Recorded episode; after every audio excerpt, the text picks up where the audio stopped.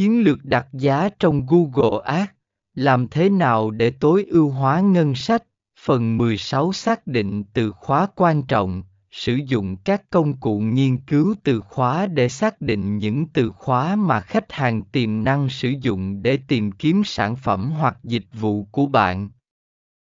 Chiến lược đặt giá đặc biệt cho từng từ khóa, một vài từ khóa có thể quan trọng hơn đối với mục tiêu tiếp cận của bạn